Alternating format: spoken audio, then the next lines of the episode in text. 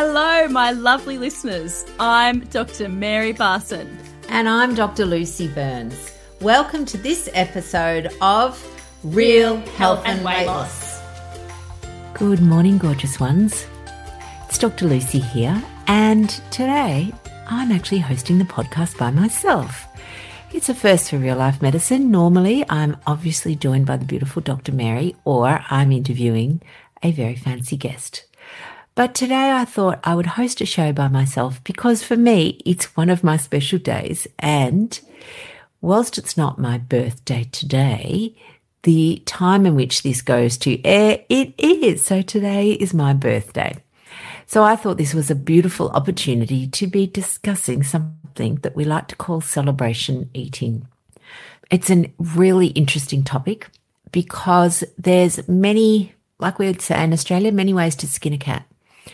There's many ways to approach this. And you lovelies, you are the boss of you. So there is no right and wrong. And I think in health, nutrition, and in fact, in lots of topics in general, it's really easy to be extremist. And the thing about being an extremist is you don't have to consider any other option. You just have a thought, a belief, an ideology, and you stick to that no matter what. And interestingly, in our culture, extremism is quite popular. And we see this in, you know, particularly in nutrition wars, as we like to call them, which, you know, the obvious extremes would be the vegans versus the carnivores, you know, opposite ends of the eating spectrum. And as you know, at real life medicine, we're actually omnivores. We like meat and vegetables, and that's not very, um, it's not very sexy. It, you know, it doesn't create controversy. So, celebration eating, I'm going to give you a couple of options on how to approach it, and you get to choose what is best for you.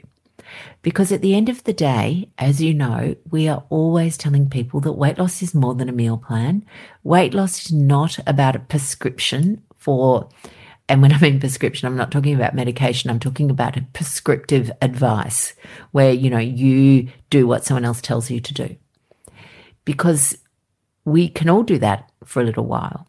But at the end of the day, humans like autonomy. They like to be the boss of themselves. And eventually, what they'll do is just stop listening to whoever is bossing them around. So, here's a couple of ways that I manage celebration eating. So, traditional celebrations you know, would basically, in my old perhaps life, a celebration was my brain's opportunity to go off plan in a very justifiable way. And basically, what it was, it was my brain going, It's my birthday, I can do what I want. I'm going on a holiday, I can do what I want. It's Christmas, I can do what I want. And that's absolutely true, except it didn't serve me well, that plan because I can do what I want meant I would be eating all the sugar available to me.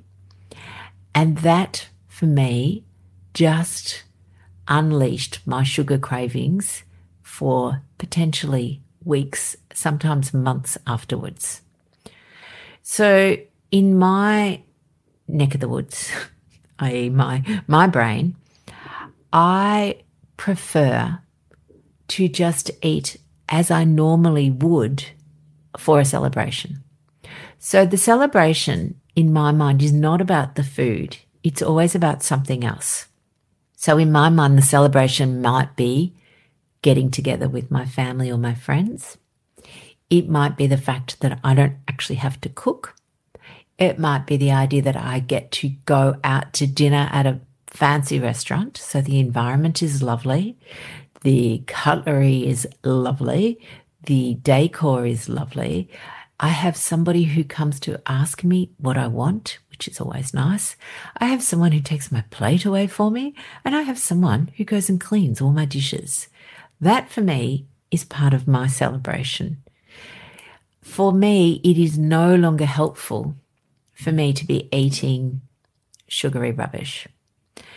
And it's so interesting because I'm sure for you guys, and this happens certainly at my workplace, if it's somebody's birthday in the tea room, there will be some sort of processed sugary garbage. And it's usually something that's bought maybe from a big supermarket. And so it'll be their, their kind of, you know, birthday cake version, which probably costs like five bucks. And it's basically filled with sugar and seed oils. And so for me, that's not something I, I would like to celebrate with. I don't like to celebrate with cheap, shitty, nasty, chemical laden rubbish. If I was going to celebrate, then it would have to be with something that is very, very good quality because we're worth more than cheap and nasty. So, interestingly, I was talking about this with one of our coaching calls, and I was talking about the idea that in our society these days, we do, we love a bargain, and our brain will tell us, oh my God, how cheap is this? You know, insert sugary food often, donuts, cakes, you know, whatever it is. But here's the thing as a wonderful human, you are worth more than cheap and nasty. So I was giving them the example, and you may all relate buying a pair of leggings.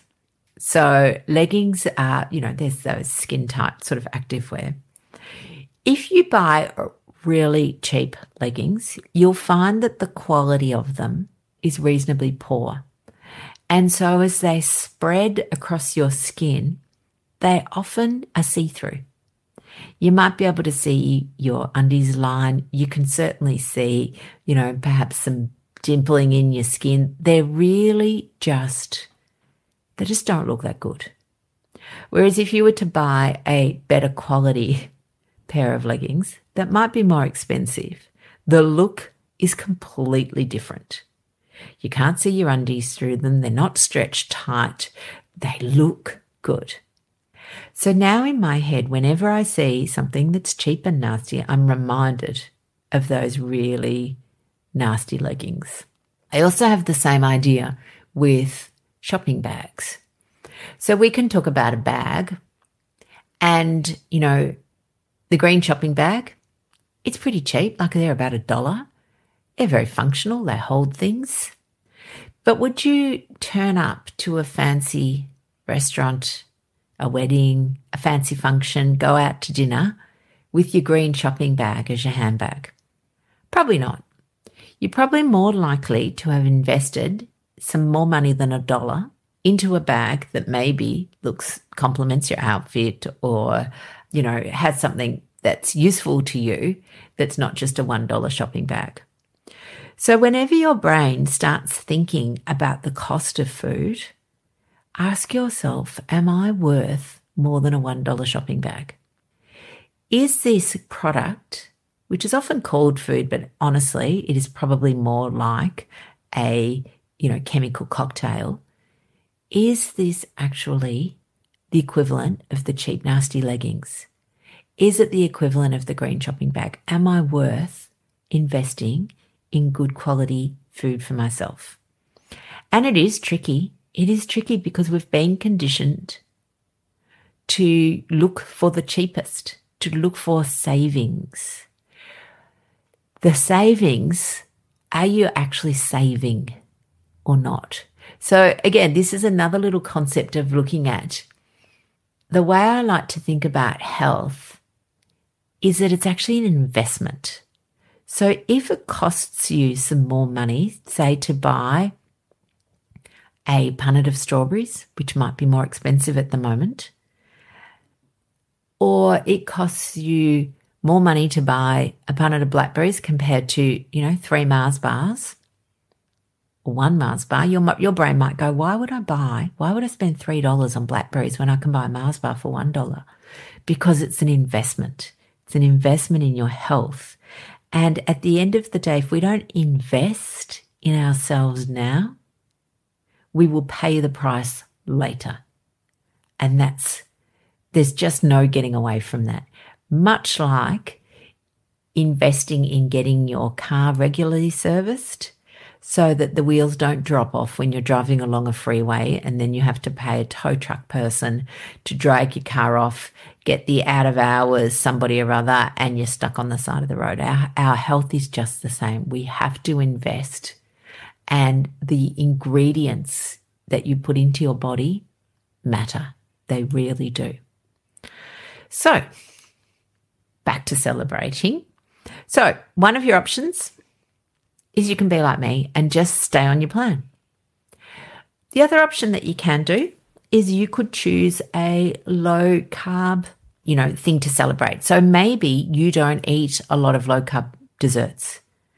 And maybe you've decided that actually for your celebration, you're going to make a, you know, low carb chocolate cake or something equivalent. And that is perfectly fine to do. The caveat being that for some people, low carb foods that are sweetened will still wake up their cravings. So you've just got to be mindful of that. And if that is the case, then you plan for it. And what we always say at Real Life Medicine is if you've woken up your sugar cravings, then you, you know, again, we've often been conditioned that we've, we've eaten a whole lot of food that the next day we're going to fast. Well, it's unlikely to be helpful to do that because what happens is that you have woken up our sugar cravings. We've potentially had uh, an insulin release where physiologically, potentially a bit different the next day. And so I always go, you know what? The next day, I'm actually going to focus on having some extra food. I'm going to have extra protein and fat because I want to keep my sugar cravings at bay. It doesn't matter how much I eat the next day, as long as it's green list food, then that will put Fluffy back to sleep. And I'm sure that you'll remember if you haven't listened to my uh, podcasts in the past or read our blog, Fluffy. Fluffy is how we describe sugar cravings. So Fluffy is the three-headed dog in J.K. Rowling's Harry Potter. And he, Fluffy is sound asleep when the music is playing. So in my life, my Fluffy is sound asleep when I'm eating beautiful, low carb, nutritious food, plenty of protein. Fluffy wakes up for me with any sweet stuff, even low carb sweet stuff. But that's okay. Because then what you do is you put Fluffy back to sleep. And how do we put him back to sleep? No sugar, plenty of fat, plenty of protein. And then a few days later, if you wanted to, that's when you could, you know, reintroduce your fasting protocol, if that's what you're doing. So that's your second option. Yes, you know, have a cake, some food to celebrate, and you can make it a low carb option. Your third thing is you can just do what you've always done. Okay, remember you're the boss of you, you get to decide. So if you go out to a fancy restaurant and there is some dessert that your brain goes, oh my God, that's amazing, I just want to have it, well, then you can have it. You're the boss of you. Again, a bit like the low carb desserts, the caveat being you need to understand that it may, for some people, wake up their sugar cravings and then you're going to have to manage the, the following days. The things to be mindful around any celebratory eating are potential stories that your brain can put forward. So I always ask myself, what is the story in my head? And again, for me, the story in my head used to be that celebrations were a very, very socially acceptable justification for me to have my air quotes you can't see them, but I'm doing them. Air quotes, drug, food. Because for me, sugar is a highly addictive food. Anything in it, and I'm wolfing it all down.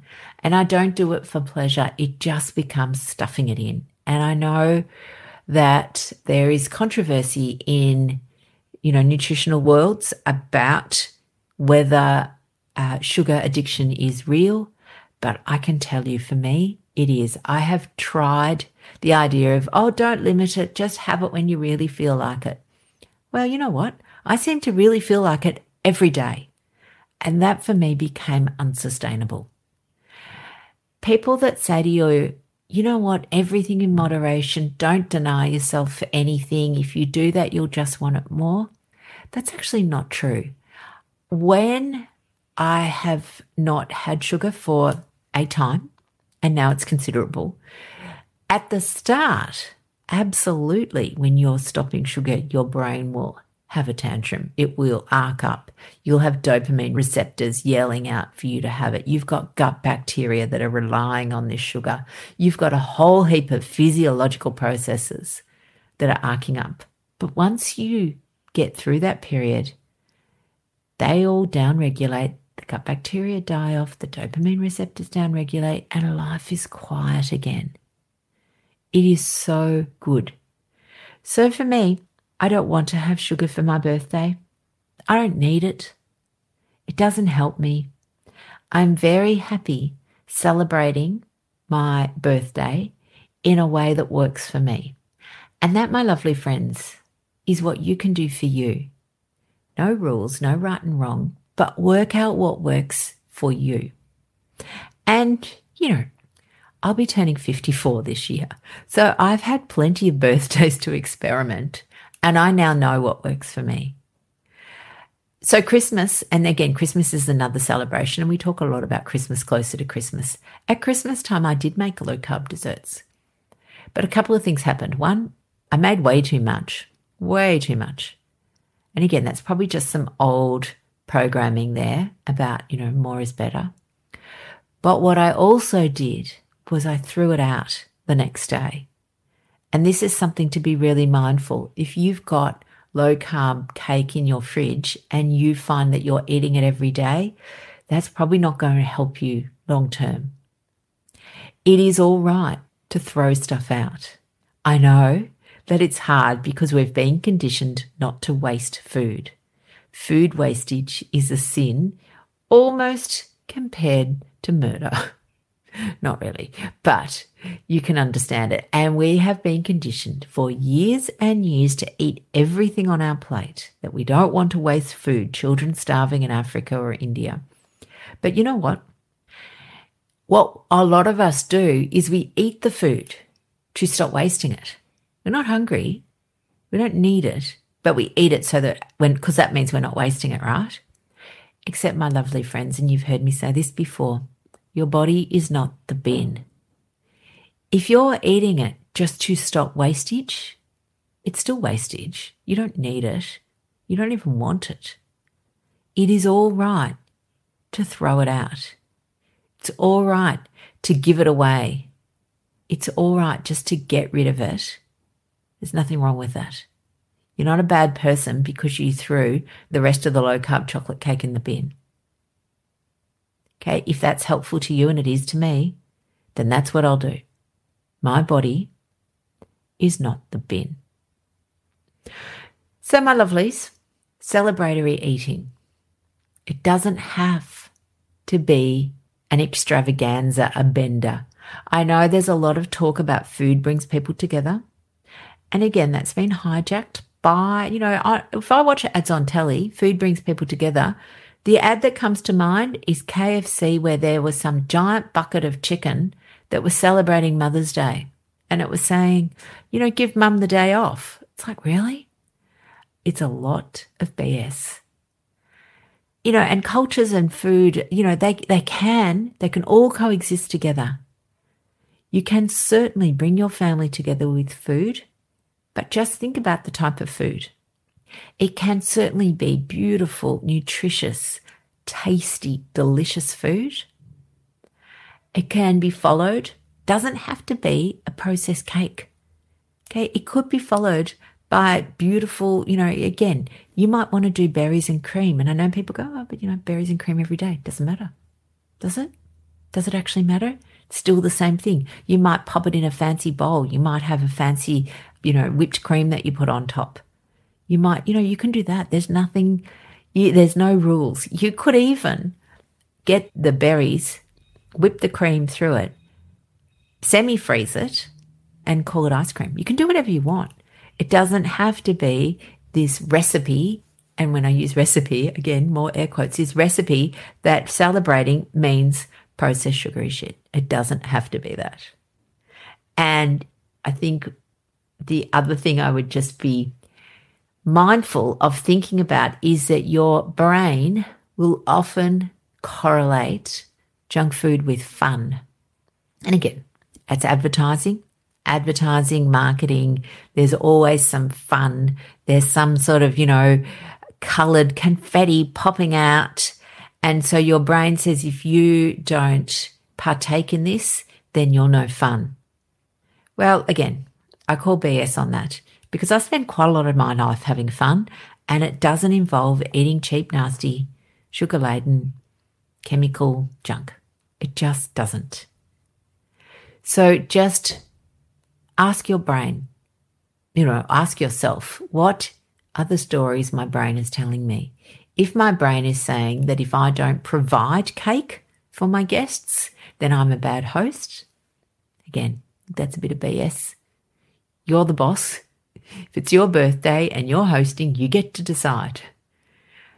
It's so interesting, again, this idea that we have to provide something for our guests and that something has to have sugar or carbs in it.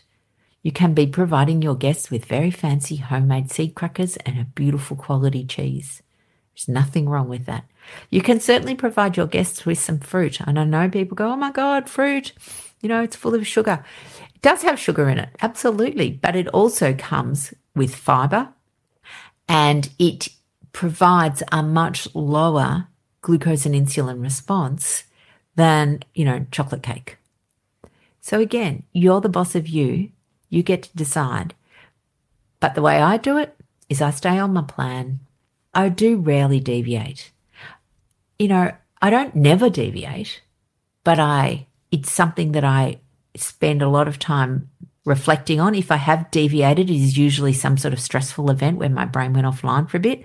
And I will use my self reflection, learning, and compassion to work out what I did and why I did it.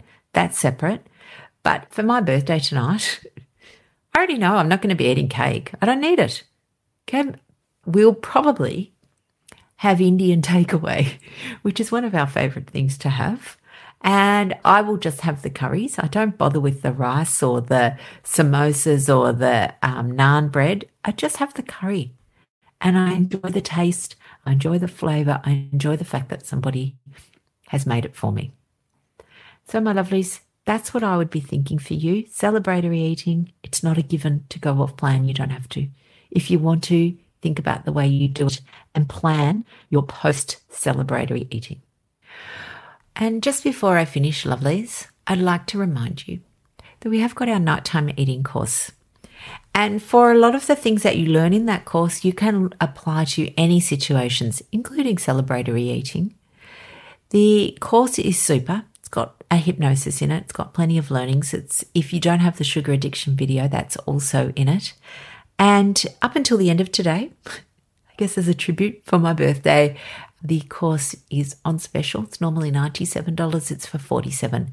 The link is in the show notes, or you can head over to our website at rlmedicine.com. Have a beautiful, beautiful week, lovelies, and I will see you next week when I have a special guest who will chat with us about all things real health and weight loss. Bye for now.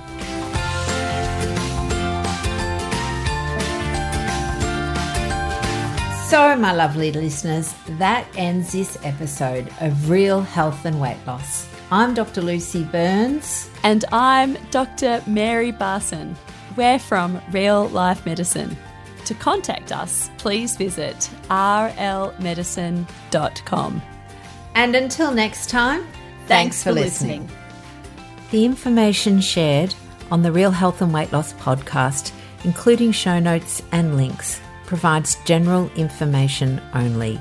It is not a substitute, nor is it intended to provide individualized medical advice, diagnosis, or treatment, nor can it be construed as such. Please consult your doctor for any medical concerns.